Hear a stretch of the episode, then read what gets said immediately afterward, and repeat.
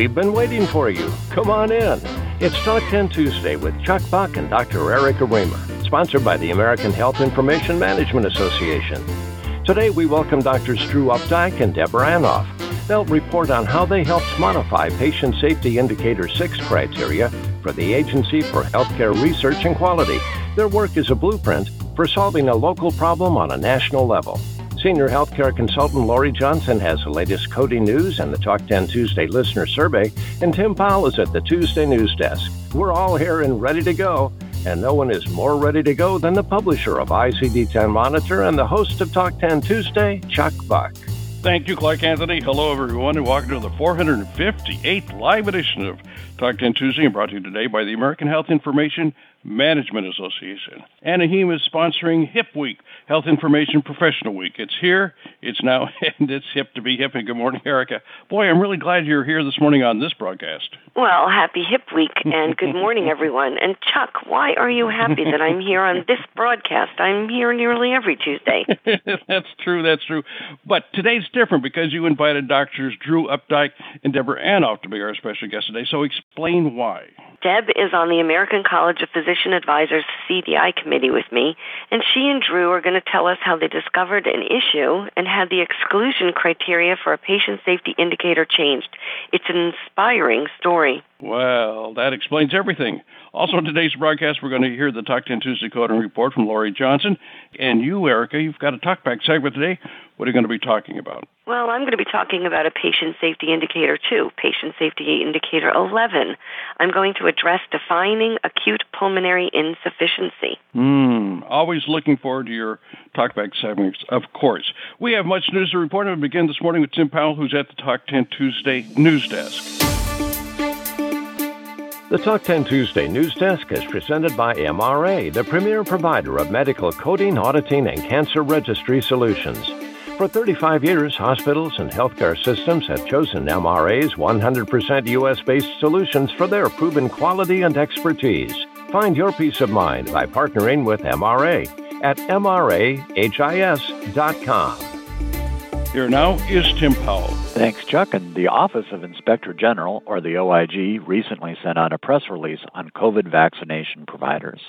The OIG stated that all organizations and providers participating in the CDC COVID 19 vaccination program must administer COVID 19 vaccine with no out of pocket cost to the recipient, may not deny anyone vaccination based on the re- vaccine recipient's coverage status or network status may not charge for an office visit or other fee if the COVID vaccination is the sole medical service provided. They may not require additional medical services to receive the COVID 19 vaccination, and they may seek appropriate reimbursement from a program or plan that covers COVID 19 vaccination administration fees for the vaccine recipient, such as the vaccine's private insurance company, Medicare or Medicaid, or HRSA COVID 19 uninsured program for uninsured vaccine recipients, and they may not seek reimbursement through balance billing from the vaccine recipient. The OIG went on to clarify that providers could bill for. Uh, the OIG is aware that of complaints by patients that charges for providers when getting their COVID 19 vaccinations, the providers that charge impermissible fees must refund them and ensure that individuals are not charged fees for the COVID 19 vaccine or vaccine administration in the future. Consistent with the CDC vaccine program, providers are permitted to bill third party providers such as Medicare, Medicaid, or uninsured program or private insurers for an administration fee in accordance with the payer's applicable billing rules. What should you do if your provider tries to bill for providing your vaccination? You can report potential fraud by calling or emailing the OIG at 1 800 424 9071 or emailing hotline, H O T L I N E, at oig.dot.gov. Back to you, Chuck. Thanks, Tim. That was Tim Powell. Tim is a compliance expert and an ICD 10 Monitor national correspondent. It's Tuesday, it's April 20th. Today, the death toll from the deadly coronavirus now stands at more than 567,000. You're listening to Talk 10 Tuesday. Stand by. The impact health information professionals have on the quality of patient care around the globe is the reason we and AHIMA celebrate HIP Week. As COVID 19 has shown, health data and your work are more important than ever. Health information professionals are trusted by patients and providers alike to protect, interpret, and transmit the most sensitive data that exists about a person while making sure it's available where and when it's needed. This year's Hip Week theme emphasizes that health information professionals keep health information human. When health information stays human, it stays relevant. Thank you to all health information professionals who work to keep health information human. Visit hipweek.org slash recognition to read how health information professionals make a difference every day. Here now with the Talk 10 Tuesday Coding Report is Laurie Johnson. Laurie also has the Talk 10 Tuesday Listener Survey. And good morning, Laurie. Good morning, Chuck. Good morning, Erica. And happy Hip Week to our listeners. Last week, I talked about the importance of facility specific coding guidelines. We also talked about data to be considered when developing those guidelines. I was very happy with the results of last week's listener survey, where the majority had written guidelines. This week, I want to cover procedures to be considered when writing your facility specific coding guidelines. When you report procedures, you also have to report the date and responsible physician, which impacts data entry. It is a foregone conclusion that everything in the operating room is reported, so we're going to review procedures that are done outside the operating room. The first group is new technology procedures that add reimbursement to the DRG payment.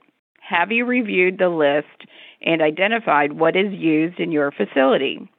I've attached a listing for fiscal year 21 for your use under the Resources from Laurie Johnson tab. Remember that this list is amended annually. There are currently 22 items that can generate additional reimbursement. Let's talk about radiology procedures. Are you coding CTs, CTAs, MRIs, MRAs, ultrasounds, or Dopplers? If so, for what reason? If you have a charge master issue which requires the PCS code, then perhaps the charge master could be modified so that you no longer have to report the PCS codes. Moving on to newborn procedures. Are you coding hearing tests or vaccinations? Again, please check the reasons for capturing the data with PCS codes. The data should be available via the charge master. Another area is radiation therapy and chemotherapy. These procedures no longer affect the MSDRG or APR DRGs. Physical therapy, occupational therapy are important if you assign uh, rehab DRGs. But otherwise, you may want to investigate why you're assigning those codes. Here's a few more categories to consider bedside procedures, EEGs, infusions, injections, vaccination, and midline catheters. Verify if they impact reimbursement or your data reporting. The listener survey today is Have you reviewed the items for new technology add on payment and communicated to the inpatient coders which ones should be coded for your facility? The first answer is current. The second is not currently, meaning you've identified them in the past, but you haven't updated them for fiscal year 21. Nope, I haven't looked regarding the uh, new technology add on payments, and the last choice is not applicable, and we'll return to review those results. Back to you, Erica. Thank you, Laurie. That was Laurie Johnson. Laurie is Senior Healthcare Consultant for Revenue Cycle Solutions, LLC. Chuck. Thanks, Erica and Laurie Johnson. Thank you very much. And as Laurie said, we're going to have the results of the Talk 10 Tuesday listener survey later in this broadcast.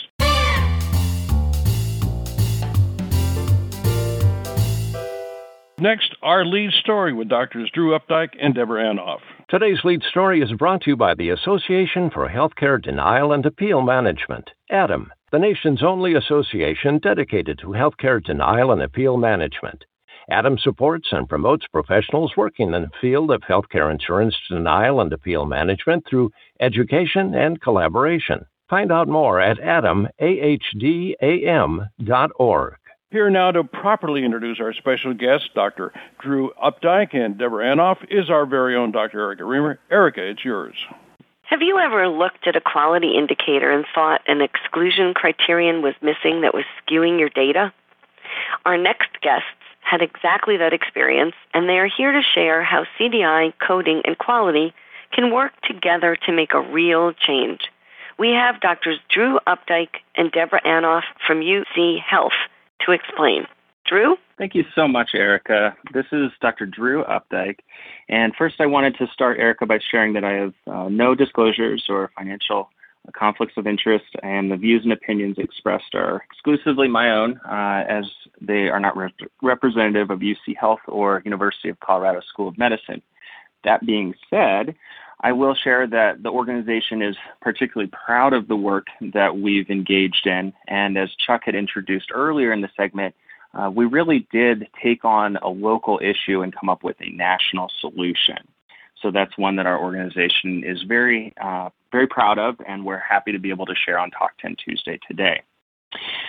It wasn't lost on me that the original title of our presentation uh, was a little inside, kind of a medically nerdy uh, pun, uh, but it was originally titled Had Nuss of This. And Nuss is a corrective surgery uh, to uh, help persons with a congenital abnormality called pectus excavatum. Uh, in uh, simple terms, it means a concave chest.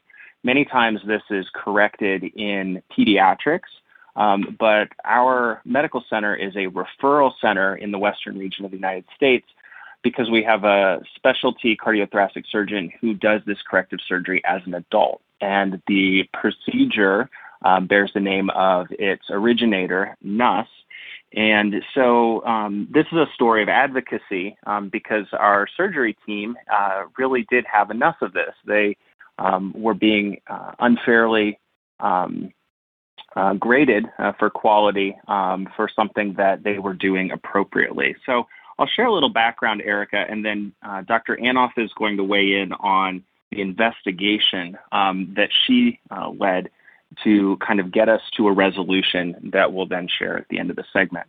So in 2020, our Vizient quality and accountability um, scores had downtrended, and this is primarily driven in the safety realm. That accounts for about 25% of your scorecard. And for those for those listeners who aren't familiar with Vizient, it's our data warehouse um, and quality um, tool that we use at our academic medical center.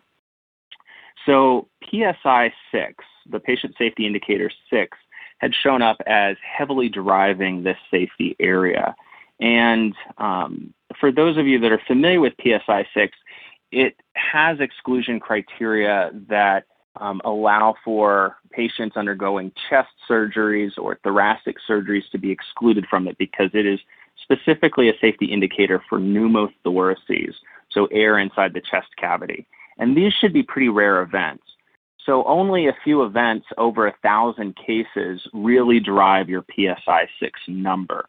And what our clinical quality specialists had found when they were tasked to review this downtrend in our quality and accountability score was that a few cases within this Nuss procedure area were really driving our PSI 6 metric. And this didn't make a ton of sense to her because her background had been in cardiothoracic surgery, and she knew that this type of procedure intentionally entered the chest cavity. And so, why would it be counted towards a pneumothorax uh, safety indicator if the intention was to actually go into the chest cavity and by default um, create a pneumothorax, which then had a chest tube um, as part of the postoperative care? So she brought this to the attention of our CDI team, coding team, and other quality members. And I'll ask the viewers on this segment what happens when um, something doesn't necessarily make sense. Well, of course, we blame the documentation and we blame the coding first because we assume that it must be something that's controllable in those realms. So that's how it got to Dr. Anoff's attention, and I'll let her share what kind of investigation ensued. Thanks, Drew. So, an investigation, it definitely was. Um, I was reviewing the information uh, that for today and noticed last night that before we even got to the submission piece that we'll talk about shortly, there were 72 emails amongst 12 to 14 people over a few month period of time.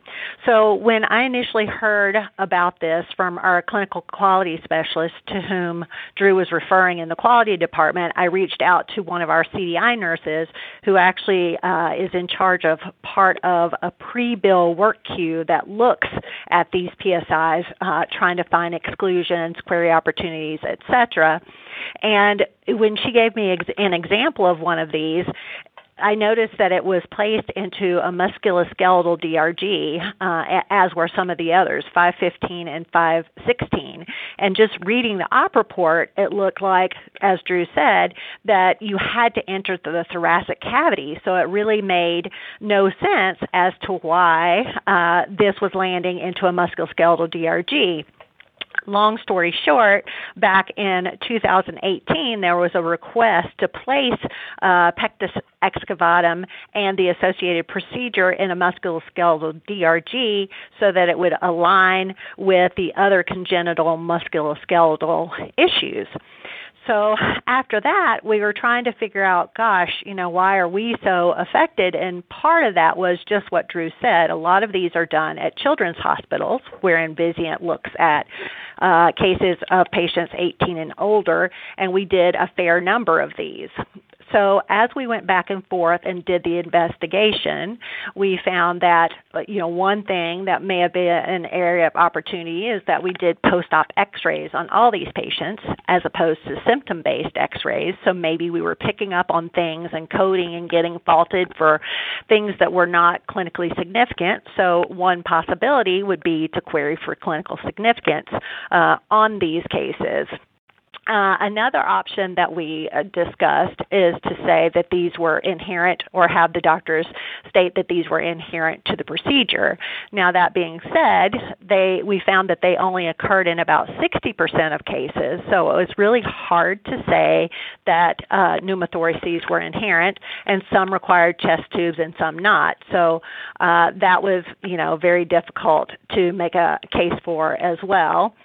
Um, and then, you know, then another opportunity would be to go back and ask, even though that these uh, the diagnosis and the procedure were just switched to a musculoskeletal DRG and the associated MDC back in 2018 to say, gosh, we think this is an unintended consequence, so let's go back again and say we actually want this to be in a thoracic DRG then the last uh, thing that we considered was, gosh, maybe the best thing to do would be to go back to AHRQ and say perhaps this should be included as an exclusion because, as Drew mentioned, uh, one of the exclusions for this PSI 6 are uh, thoracic surgeries or cardiac surgeries. So that is kind of where we decided uh, the best route would be and where the advocacy would start. Back to you, Drew. Thanks so much, Deb. And so the fourth option, the advocating to the AHRQ for the clinical rationale of making this type of procedure and ICD-10 PCS an exclusion, um, as well as the um, DR, potentially DRG within which it sat, um, was something that we chose to take on. And so we wanted to recognize that the the hardworking folks at AHRQ are trying to um, uh, compile all of these different clinical situations, and we kind of caught them at the right time before they'd come out with their 2021 uh, metric um, algorithms and logic. And they heard us, they considered what we shared, and they resolved it.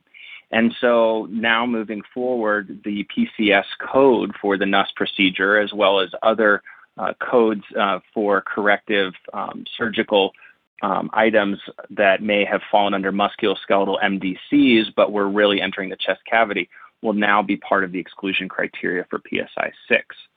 So, what Dr. Anoff and I wanted to um, reiterate is that we're not on a metric crusade.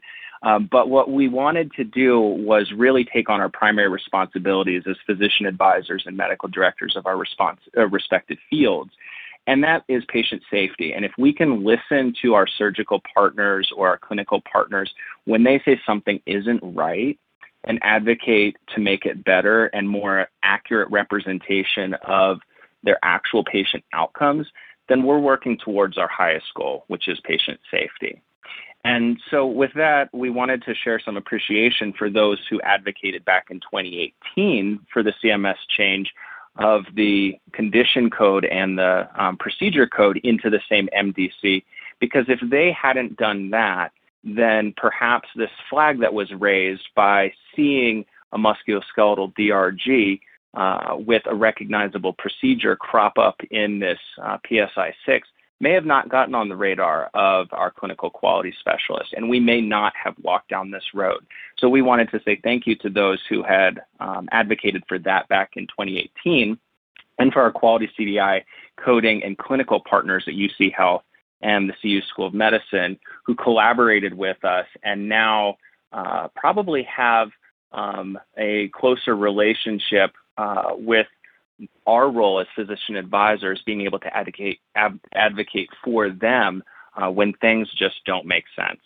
So we wanted to say thank you to Dr. Erica Remer, uh, Chuck Buck for inviting us to share this story of solving local problems at a national level uh, with the Talk 10 audience. Thank you so much, Drew and Deb. This was uh, unbelievable, and I think that everybody really appreciates your sharing this story. You were listening to Dr. Drew Updike. He's the medical director of coding at UC Health, and Dr. Deborah Anoff is senior medical director of clinical documentation integrity for UC Health. Chuck? Thanks, Erica. And I want to uh, reinforce what you just said. It was an excellent presentation. We thank you so much, Doctors Drew Updike and Deborah Anoff. Thank you again. Coming up next, the surprising results of the day's Talk 10 Tuesday listener survey with Laurie Johnson. Stand by.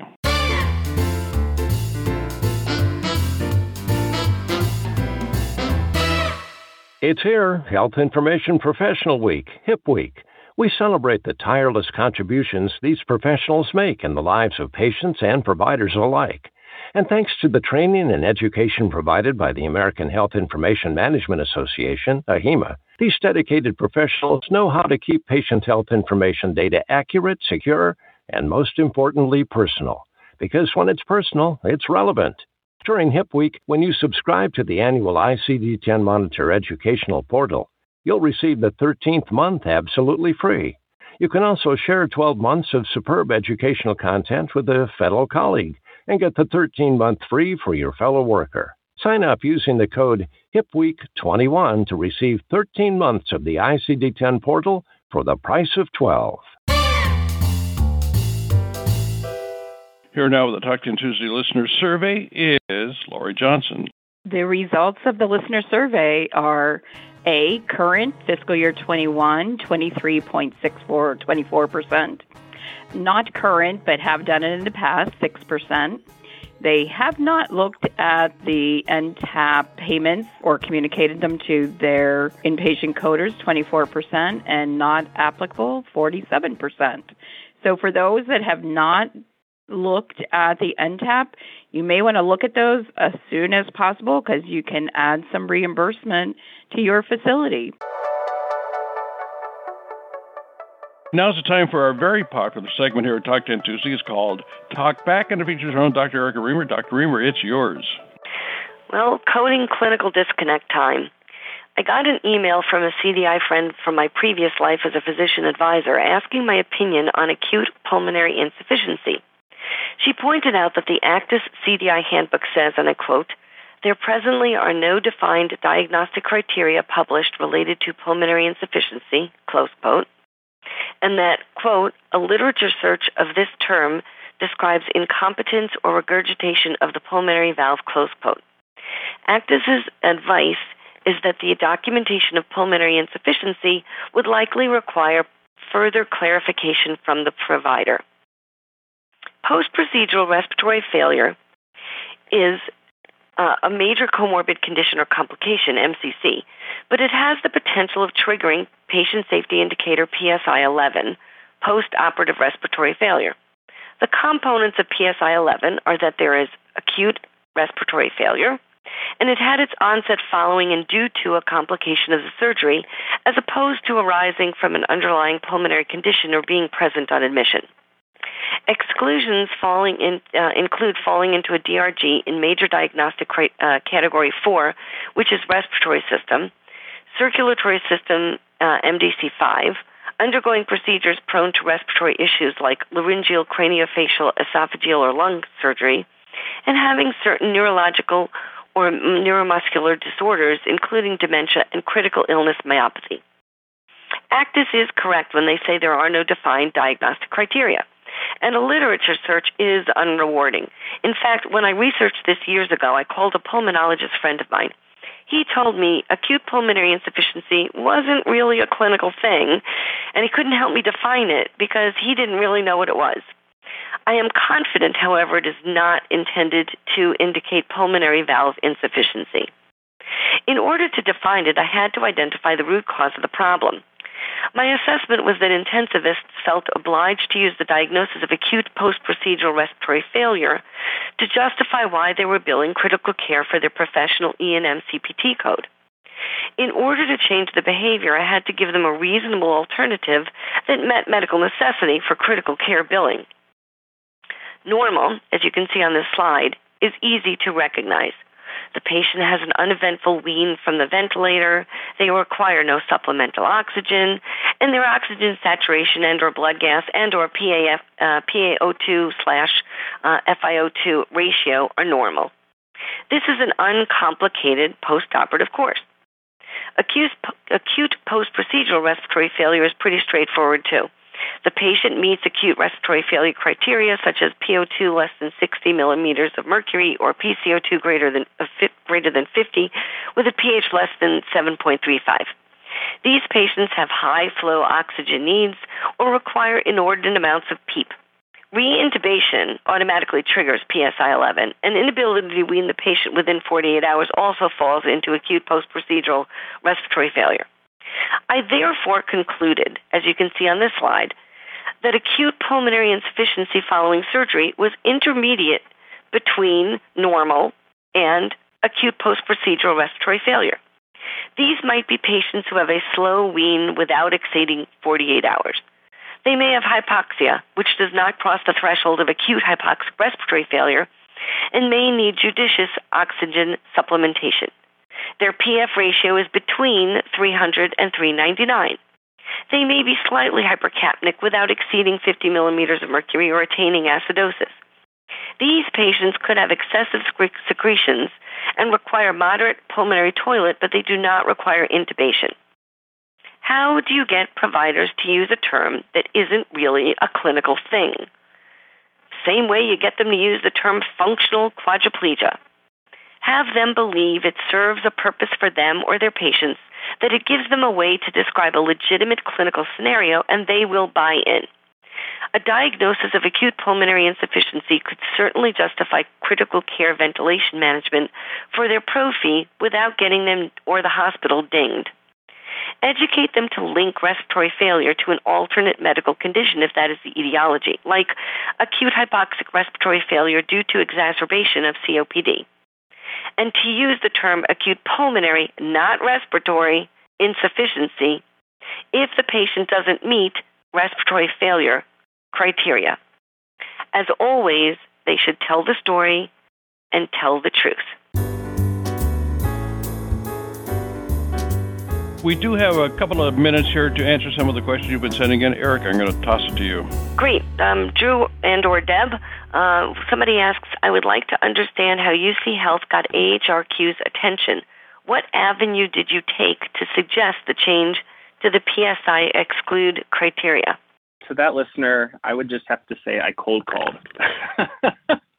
um, I found their uh, the address of the AHRQ QI uh, team uh, through their website. And after we had used their toolkit originally for the root cause analysis, uh, we felt comfortable reaching out to them, and they responded directly and were very responsive.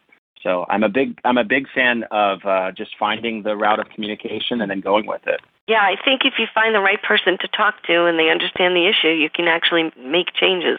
Um, Deb, how about you? Uh, during your study on PSI 6, did you see pacemaker placement and NG tube placement were co- common factors uh, or causes? We were specifically in CDI reviewing the cases uh, regarding the Nuss, but considering the fact that as physician advisors we review all of these, I can speak to some of this. I haven't really found NG tube placement as a common factor, but interestingly that you bring it up is recently we have seen uh, pacemaker placement and uh, PSI 6 coming up more often than we'd like, and I think the question there will be back to again, you know, are we looking for uh, something that's insignificant and getting penalized for that? Should we actually be doing all these X-rays after pacemaker? But it, that'll require a separate uh, investigation, I think. Yeah, and I think I would just like to add because I actually have been doing a um, a project where I just saw a pacemaker placement that uh, ended up in a tension pneumothorax, and I think that it's really important for um, our listeners to understand that we should not be doing excessive con- uh, contortions to try to prevent triggering patient safety indicators when they're legitimate. We really need to be held accountable. And as Deb was uh, suggesting, um, when you have a situation like this, you want to look and see whether there really is a problem that needs to be addressed that's addressing an issue with quality of care or whether it really is a documentation or some other issue that really is not impacting quality of care, but you're getting dinged unnecessarily. But you really shouldn't try to make uh, you know, try to exclude cases by saying they're inherent or integral to when they really are not. And uh, the last thing I want to say before I turn it back to you, Chuck, is um, Deb had mentioned 60%, and I really wonder whether 60% would actually be to say inherent or integral to. I don't really think that you need to have 100% of the time it occurs for something to be inherent or integral to. I think it just needs to be, you know, a common occurrence, and 60% sounds like it actually would have met the threshold. But I liked your solution much better. Chuck, with that, back to you. Thanks, Erica, very much. That is going to be a wrap for our 458th live edition of Talk 10 Tuesday. And I want to thank our panelists today, Laurie Johnson, Dr. Drew Updike, and Deborah Anoff Tim Powell. And as always, our co-host, Dr. Erica Remer. And thank you, AHIMA, for sponsoring this edition of Talk 10 Tuesday. Until next Tuesday, I'm Chuck Buck, reporting for ICD-10 Monitor and Talk 10 Tuesday. Thank you for being with us. Talk 10 Tuesday is a production of ICD 10 Monitor.